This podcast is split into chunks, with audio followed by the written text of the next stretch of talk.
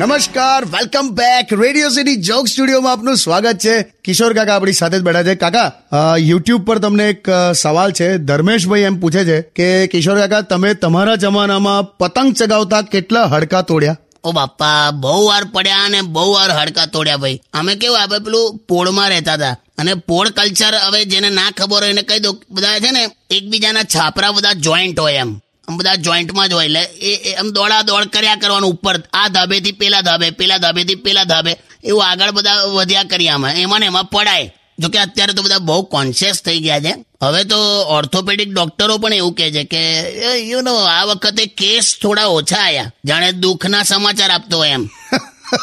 અમુક orthopaedic doctor પાસે જાઓ ને આવું આમ નહીં અગાસીમાંથી પડી ગયા હોય પગ તૂટી ગયો હોય બિચારો રડતો હોય દુખતું હોય.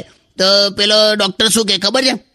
કે આમાં મને ચિંતા કરવા જેવું કંઈ લાગતું નથી. તો ભાઈ એ તો તારો પગ તૂટ્યો હોય તો અમને હું ચિંતા ના થાય. મને તો એક ડોક્ટર કેવું મળેલો? મને મેં એને કીધું કે તમે કહેતા હતા કે આ તાવ જતો રહેશે પણ આ તો પાછો આવ્યો તો મને કે તમારા આપેલા ચેકનું પણ એવું જ થયું કે? ચેક પાછો આવ્યો કે? હોશિયાર કહેવાય ડોક્ટર. અરે જવા દે ને હું એટલે જ કહું છું સાચવજો મારા વાલાઓ. શાંતિથી ઉત્તરાયણ ઉજવજો. Only on